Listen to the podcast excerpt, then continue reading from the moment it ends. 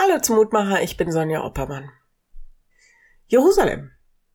Ich war noch nie da, ist immer was dazwischen gekommen. Die Zeit, Corona, Umstände, Krieg.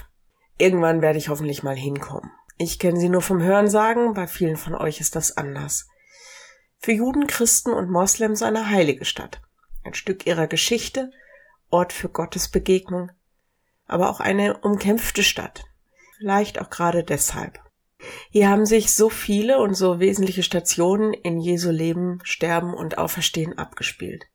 Hier auch der Ursprungsort christlicher Gemeinschaft, Keimzelle in einem Haus voller Jünger, die von hier aus in alle Welt zogen, um den Menschen eine gute Nachricht zu bringen.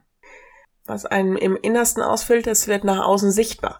Es will erzählt werden, das trägt man als Botschaft auf den Lippen, das treibt uns an. Der Lehrtext heute, allen Völkern muss im Namen des Christus verkündet werden, ändert euer Leben. Gott will euch eure Schuld vergeben. Fangt in Jerusalem an. Lukas 24, Vers 47. Die Situation? Der Auferstandene zeigt sich seinen Jüngern. Und das ist nun wirklich eine besondere Gottesbegegnung. Jesus holt sie ab, holt sie hinein in eine neue Realität, in der der Tod besiegt ist, zeigt sich, seine Hände und Füße und erklärt Gottes Plan. Und es bewirkt was. Das ist lebensverändert. Ihr Haus und Herz wird erfüllt mit Jubeln und mit einem neuen Wissen um einen lebendigen Herrn und um Freiheit und Gnade und dass Gott mehr ist als ein Richter, dass er auch ein Retter ist. Und diese Botschaft geht hinaus in die Welt. Ich lade dich ein, noch mit mir zu beten. Du Gott des Lebens, du Gott der Liebe, du Gott der Gnade. Hilf, dass wir neu berührt werden von deiner Gegenwart, dass uns das trägt in unserer Hoffnung, in unserem Tun, in unserem Lassen. Es ist irgendwie schon paradox, dass all das seinen Anfang in Jerusalem findet. Vielleicht auch nicht.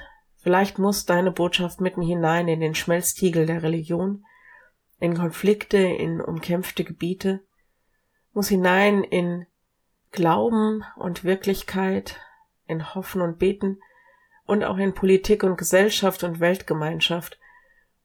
Ja, deine Nachfolger haben in der Geschichte deiner Kirche vieles falsch gemacht. Hilf uns, dass wir darauf achten, wie wir heute zu guten Botschaftern deiner Liebe werden können.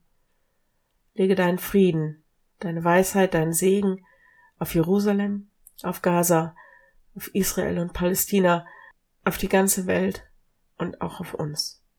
Amen. Morgen wieder ein neuer Mutmacher. Bis dahin, bleib behütet. Tschüss.